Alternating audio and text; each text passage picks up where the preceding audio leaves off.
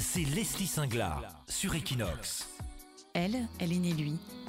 Elle ressent de ne pas avoir le bon genre, la bonne identité assignée à la naissance. Dans le monde, il est estimé que 25 millions de personnes ne s'identifient pas avec leur sexe biologique, selon la revue scientifique The Lancet. Les personnes qui souhaitent modifier leur corps par une thérapie hormonale ou une chirurgie de réassignation sexuelle sont définies comme des transsexuels. En Espagne, il y en aurait 10 000.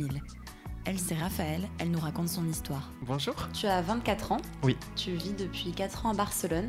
Tu es aujourd'hui une femme, mais avant tu étais euh, un homme. Alors, euh, tu es né à Perpignan, donc de sexe masculin. Tu as grandi là-bas?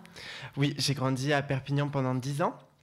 Euh, donc avec ma famille, à l'âge de, de 10 ans, ma famille a dû bouger donc pour des raisons professionnelles et j'ai suivi mes parents euh, du coup en Normandie. Donc ça a été le grand changement entre la Perpignan et la Normandie. Mais oui, effectivement, je suis né à Perpignan et j'ai des origines catalanes et j'y suis resté 10 ans. Et ça t'a plu de vivre en Normandie? Ça n'a rien à voir. Forcément, le nord de la France n'a rien à voir avec le sud. J'ai pu voir euh, ouais, le, le, changement en fait. Euh, au niveau du climat, comme au niveau des mentalités des gens, euh, tout était un peu plus froid, mais bon, c'était ouais, c'était une expérience à vivre finalement. Tu regrettes pas avec le recul? Non, parce que je considère que ça m'a ça m'a forgé, ça m'a appris à m'adapter. Euh, forcément, t'es es coupé de ce que tu connais, donc tu dois apprendre à, bah oui, à t'adapter, à aller vers les autres, rencontrer des nouvelles personnes. Donc, je pense que ça a été une expérience bénéfique, bien qu'au début je l'ai mal vécu, mais euh, finalement avec le recul, je suis contente. Oui, parce qu'aussi jeune, de partir, euh, de perdre ça. un peu ses repères. Exactement. Bah, à 10 ans, on a, on, on a son petit groupe d'amis, ses copines et ses repères, en fait, sa zone de confort. Et bon, bah, il faut tout déconstruire et repartir à zéro faire des nouvelles rencontres et bon bah ça ça ça ça t'oblige en fait à te bah oui, à t'adapter, te remettre en question et aller vers les autres et, et faire des efforts. Et ton adolescence, euh, comment ça se passe? C'est toujours une période où on se questionne beaucoup sur notre identité, on se demande qui on est quand on est ado Alors oui, et à la fois non. C'est-à-dire que pendant mon adolescence, j'avais pas du tout conscience d'être euh, une fille. Euh, moi, j'ai grandi euh, en. Bon, c'est vrai que j'étais un garçon assez réservé. Euh, étant toute petite, j'étais un garçon timide même. Euh, J'aimais beaucoup être avec les filles, mais je me posais pas plus de questions sur qui j'étais. Hum, c'est vrai que je pouvais être jalouse parfois de, mes copines, de ne pas pouvoir faire comme elles, pas pouvoir être avec elles, pas pouvoir partager les mêmes vestiaires ou par exemple en voyage scolaire, pas pouvoir dormir dans les, dans les mêmes chambres qu'elles je reconnais avoir, euh, avoir senti un grand sentiment de frustration quand j'étais adolescent du coup. Euh, mais je me posais pas plus de questions. Moi je savais que enfin que j'étais un garçon parce que c'est le corps qui m'a été assigné à la naissance mais j'allais pas voir plus loin que ça. Et c'est vrai que vers l'adolescence quand vient la puberté tout ça les premiers désirs bon j'étais attiré par les garçons donc je pensais être un garçon homosexuel et puis finalement, euh, quand j'ai découvert ma transidentité, le schéma s'est complètement bousculé dans ma tête. J'ai découvert que j'étais une fille, mais pas homosexuelle, sinon hétérosexuelle, parce que je continue d'être attirée par les garçons. Et c'est vrai qu'en fait, ben, on renverse un peu le, le, le, les codes, les étiquettes. Et on se rend compte que bah, ces étiquettes ne veulent finalement rien dire parce que je suis restée la même personne.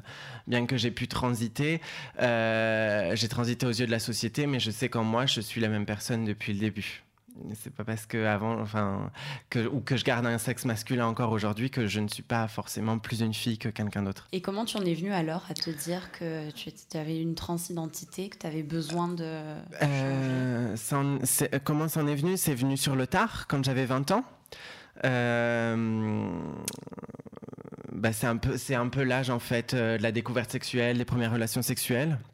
Et j'ai une première relation avec un garçon euh, euh, bah, gay qui était attiré par moi en tant que, que garçon. Et je l'ai très mal vécu cette relation. J'étais très mal à l'aise avec moi-même, très mal à l'aise avec le fait qu'il me voit nu. J'avais euh, j'avais un complexe avec mon corps. Hein, je comprenais pas trop d'où ça venait.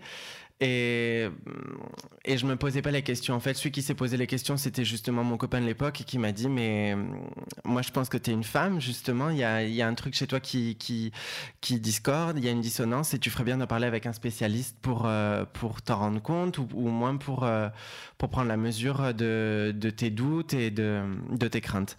Et du coup, je l'ai écouté et je me suis rendu à, à l'hôpital clinique pour euh, pouvoir effectivement commencer une, euh, une psychothérapie euh, avec la psychologue d'hôpital clinique et pouvoir parler de la transidentité. Mais du coup, avant que ton copain t'en parle, t'avais jamais, c'était jamais venu à l'idée, t'avais jamais traversé l'esprit Jamais, jamais, jamais. Je sais pas pourquoi, je saurais pas l'expliquer. Euh, je m'assumais tel que j'étais. J'étais un garçon très efféminé. Euh, j'ai fait des études de mode et pendant mes études, euh, j'avais l'habitude de m'habiller en fille. J'aimais toutes les choses féminines, en fait, les chaussures à talons, le, maquillage. J'étais un garçon justement qui, se maquillait, qui portait ben, ses, vêtements féminins. mais je me considérais garçon parce que ben, que j'allais pas au-delà, de, j'allais pas voir plus loin. Je voyais que j'avais un sexe masculin et pour moi j'étais un garçon et c'est tout. En fait, je pense que j'avais aussi un grand manque d'informations. Je n'étais pas du tout informé sur, euh, sur ce qu'est être trans, euh, où j'avais les typiques euh, clichés qui peuvent nous venir en tête, de la prostitution, du monde de la pornographie, parce que c'est vrai que c'est les premières choses qui viennent en tête, à la tête des gens. mais finalement, quand on se renseigne, ça va bien au-delà de, tout ça. Et du coup, tu as commencé à te renseigner donc, par toi-même, tu n'en as parlé à personne? Parce que j'imagine qu'entre ta conversation et quand tu es venu à quand tu as été à l'hôpital clinique, il y a eu quelques mois qui sont déroulés peut-être? Euh, alors en fait, c'est assez étrange parce que dès mon premier rendez-vous à l'hôpital clinique, la psychologue m'a posé des questions, bon, un peu bateau, il est vrai, elle m'a demandé euh, justement des questions à propos de mon enfance, euh, si j'avais l'habitude de jouer avec des poupées, quel type d'amis j'avais, comment je pouvais faire pipi par exemple, des choses toutes bêtes. Et dès le premier rendez-vous, elle m'a dit non, non, même vu à ton apparence physique, tu viens habillée en fille, c'est clair, tu es une fille. Et ça a été un choc parce que je me suis dit, c'est pas parce que je m'habille en fille que forcément à l'intérieur de moi je me sens fille, ou du moins à l'époque j'en avais pas conscience. Et euh, donc il m'a fallu un certain temps pour l'accepter, mais en fait je reconnais que j'ai autant douté pendant tout ce temps jusqu'à mes 20 ans parce que je crois que j'avais peur, en fait j'avais peur de découvrir qui j'étais vraiment. Et c'est vrai que la peur souvent t'empêche d'ouvrir les yeux et, bon tu restes dans ta zone de confort. Et. Hum, et du coup, voilà, quand elle m'a dit ça, il m'a fallu un, certain temps pour euh, l'accepter déjà, parce que c'est quand même une grande nouvelle quand on remet tout en question à 20 ans. Euh, tu as été habitué à parler toi au masculin ou qu'on s'adresse à toi au masculin, et à partir du jour au lendemain, il faut dire non, maintenant, il faudra s'adresser à moi au féminin. Euh, c'est des choses également pour l'entourage qui sont pas faciles au début. Donc c'est vrai que dès, dès le début, dès que je suis sortie du rendez-vous euh, avec la psychologue, j'en ai parlé à ma famille tout de suite. Et euh, bon, ma famille n'était pas étonnée, hein. mes parents euh, s'en doutaient un peu sans le savoir, parce que aussi manquaient d'informations, n'avaient pas du tout... Euh, oui, d'informations sur la transidentité. Et quand je leur ai dit, c'est vrai que pour eux, ça a été un soulagement, en fait. Le fait de pouvoir mettre des mots sur, sur ça, euh, ils ont été rassurés. Et c'est vrai que moi, ça m'a aidé aussi à aller de l'avant parce que ma famille m'accepte tel que je suis et je, je, reconnais que j'ai de la chance. C'est pas le cas dans toutes les familles. Et moi, bon, ben, je, je suis assez chanceuse euh, à ce niveau-là. Tu t'es sentie comprise, euh, du coup, par ton entourage et tes amis aussi? Oui, comprise. Par mes amis également. Mes amis, comme, bon, je viens d'un milieu, comme je l'ai dit, j'ai fait des études de mode, donc c'est vrai que c'était un milieu assez ouvert sur, les, sur les questions LGBT. Bon, J'avais beaucoup d'amis homosexuels, donc être homo, être trans, enfin, bon, on, ressentait un peu la même, euh, la même chose, c'est-à-dire on est, on, rentre pas dans la norme entre guillemets, bien qu'aujourd'hui l'homosexualité soit beaucoup plus acceptée, par exemple que la transsexualité, on reste quand même dans des schémas euh, qui sortent de l'hétéropatriarcat. Euh, et donc c'est vrai que moi, au niveau de mon cercle amical, j'ai été facilement très acceptée. Et donc tu as fait ce premier rendez-vous, tu disais à l'hôpital clinique, donc avec la psychologue. Donc comment ça se passait Juste un premier rendez-vous avec une, euh, avec une psy pour savoir ou tu savais déjà que tu allais entamer un processus de traitement hormonal par exemple, Je ne savais rien du tout. Euh, c'est-à-dire que ce qui s'est passé en fait au, tout début, je suis allée au CAP euh, pour voir le médecin généraliste parce que j'avais pas du tout la moindre idée de où fallait aller pour se renseigner. Le médecin généraliste n'avait pas non plus d'idée, donc il m'a dit qu'il allait se renseigner pour moi. Et au bout de, au bout de quelques semaines, il m'a retéléphoné, il m'a dit qu'effectivement il m'avait dérivé donc à l'hôpital clinique auprès de l'unité de donc d'identité de genre puisque là-bas il y a, une, une, unité d'identité de genre. Et euh, c'est à partir de là que j'ai rencontré la psychologue directement. Et euh, donc c'est elle qui a mis en place le, le, processus en fait le processus de, de soins entre guillemets de, de, thérapie psychologique et psychiatrique.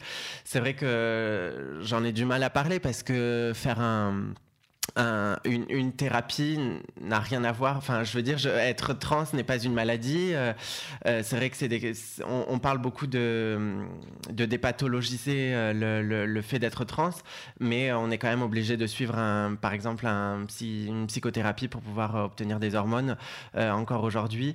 notamment l'hôpital clinique, c'est peut-être différent ailleurs dans d'autres entités telles que Transit, mais à l'hôpital clinique, il faut suivre un parcours euh, psychiatrique et psychologique pour pouvoir obtenir ces hormones. Et euh, du coup, donc ça a duré longtemps cette euh, Non, ça a été très vite.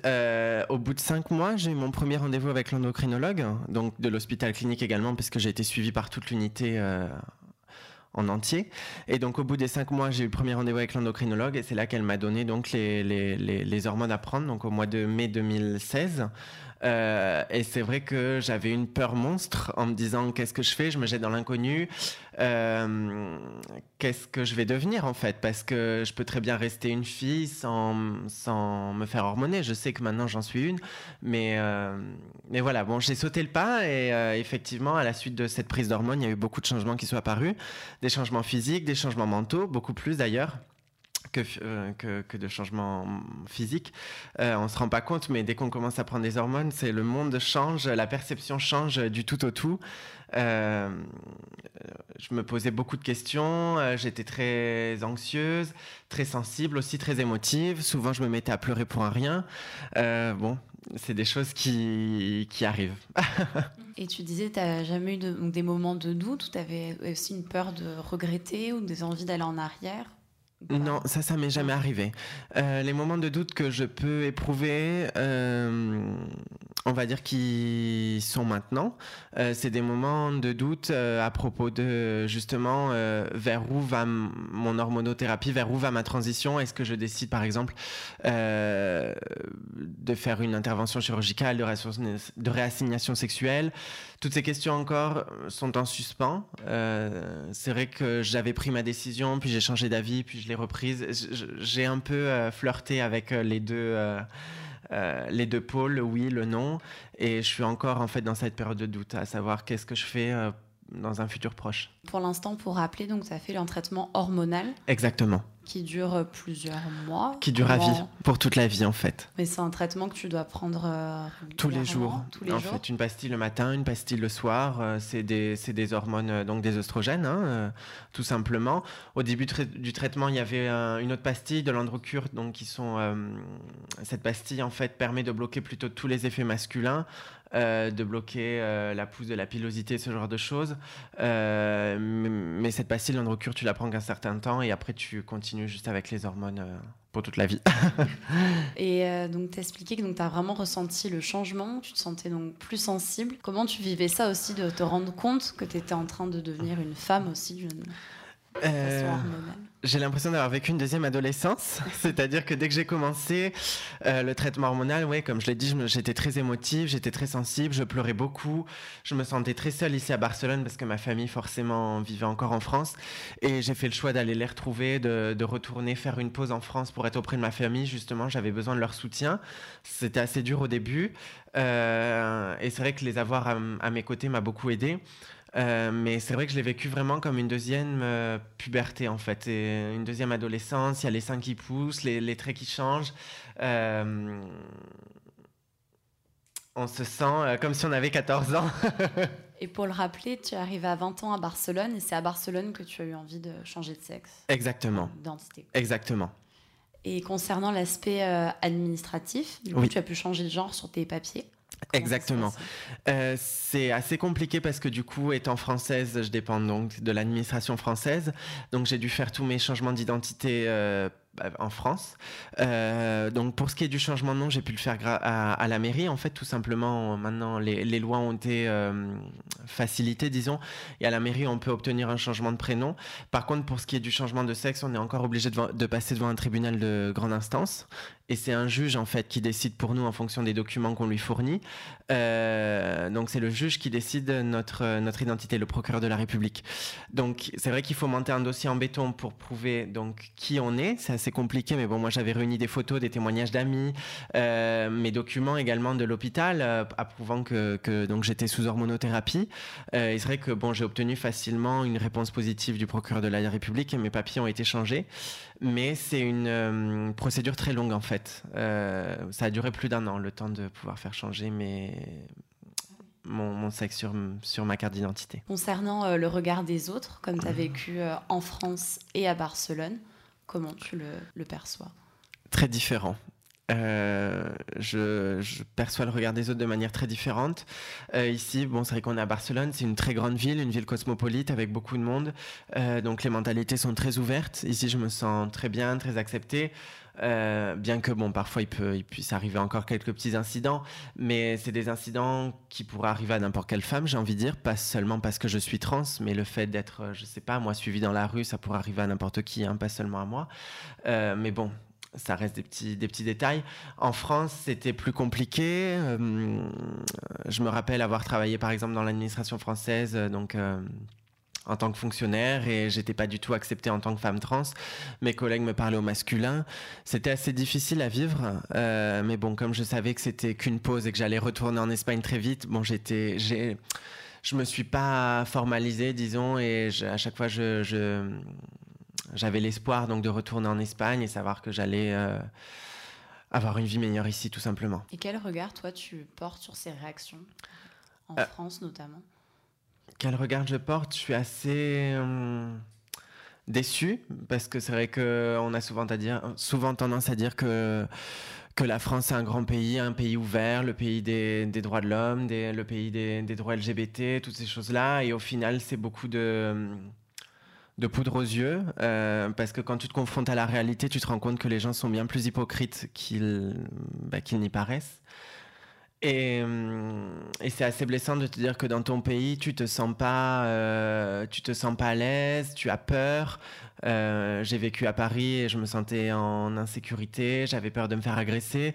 C'est vrai qu'ici, euh, ici, je vis pas ces choses-là. Je me sens beaucoup plus libre avec moi-même, je me sens beaucoup plus libre euh, dans les vies de tous les jours, avec les gens. euh, c'est totalement différent. C'est ce qui t'a incité notamment à revenir à Barcelone après ta pause en France? Totalement, totalement. Et du coup, tu expliquais tout à l'heure, euh, tu as, fait donc, le traitement hormonal et tu hésites à aller plus loin. Oui, j'hésite à aller plus loin parce que euh, effectivement, il, me- il reste une, une étape euh, supplémentaire, j'ai envie de dire, qui est la, la- la chirurgie donc de réassignation sexuelle, qui est tout simplement une opération chirurgicale de changement de sexe. Euh, et ça, effectivement, je ne sais pas si je veux la faire euh, parce que j'ai encore du mal à hum, j'ai encore du mal à me projeter dans le futur, disons, et de savoir ce que je veux moi euh, et pas ce que les autres attendent de moi.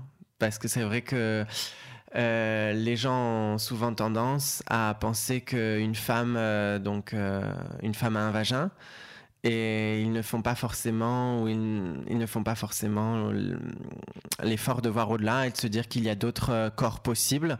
Euh, il peut très bien y avoir des hommes effectivement avec des vagins aussi, hein, les hommes trans tout simplement, et il peut très bien y avoir des, femmes avec des pénis. Donc euh, voilà, c'est une question qui reste en suspens pour le moment. J'ai besoin de réfléchir encore. C'est vrai que j'ai souvent été très influencée par la société, ce que la société attendait de moi, ce qu'elle attendait des femmes en général. Et hum, c'est une erreur de ma part de leur avoir accordé peut-être de l'importance à, ces gens, euh, à ces influenceurs, disons. Euh, mais, bon, c'est aussi euh, une manière à moi de je sais pas, d'aller de l'avant et de. Il me reste encore toute la vie pour me décider, donc je dois réfléchir. Tu veux dire pendant ton parcours, tu as eu euh, des gens qui t'ont influencé que tu regrettes un peu aujourd'hui? Des gens ou la société en général, disons, c'est vrai que.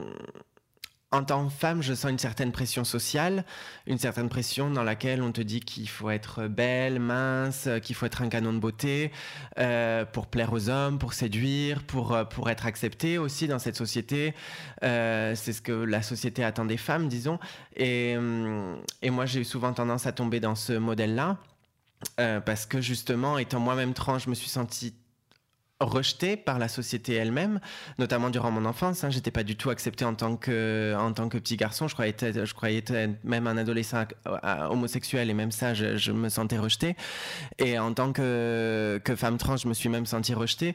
Et du coup, moi, j'ai tout le temps eu un désir d'être acceptée par les gens. Et, et souvent. Euh, ben, je me sentais obligée de, donc, de faire euh, ce qu'ils voulaient pour, euh, pour, pour, faire partie de la norme.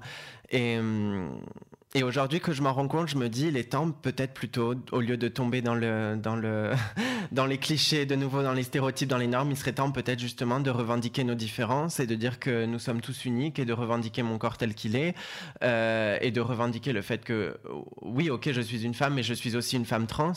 Et, et il serait peut-être le temps de le dire, effectivement, je sais que je ne suis pas la seule on est beaucoup dans mon cas, mais le fait de faire l'hormonothérapie, d'entamer cette transition, on a tendance à s'invisibiliser dans la société, à, passer inaperçu, disons.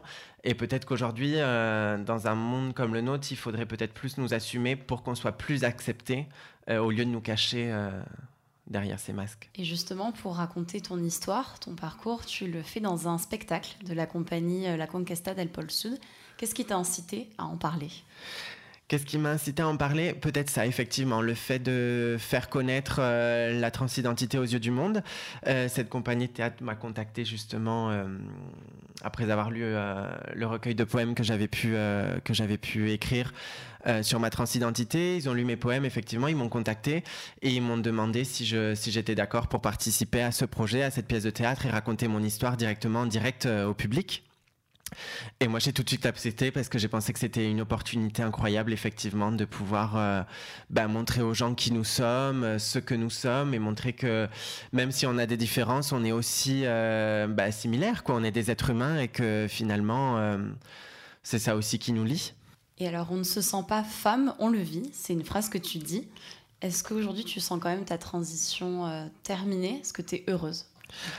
Euh, alors, heureuse, c'est sûr que je le suis. Je regrette pas du tout euh, ma transition. Je suis vraiment euh, tellement contente d'être devenue moi, en fait, tout simplement. J'avais l'habitude peut-être de jouer un rôle justement à l'époque en étant ce garçon que je n'ai jamais été.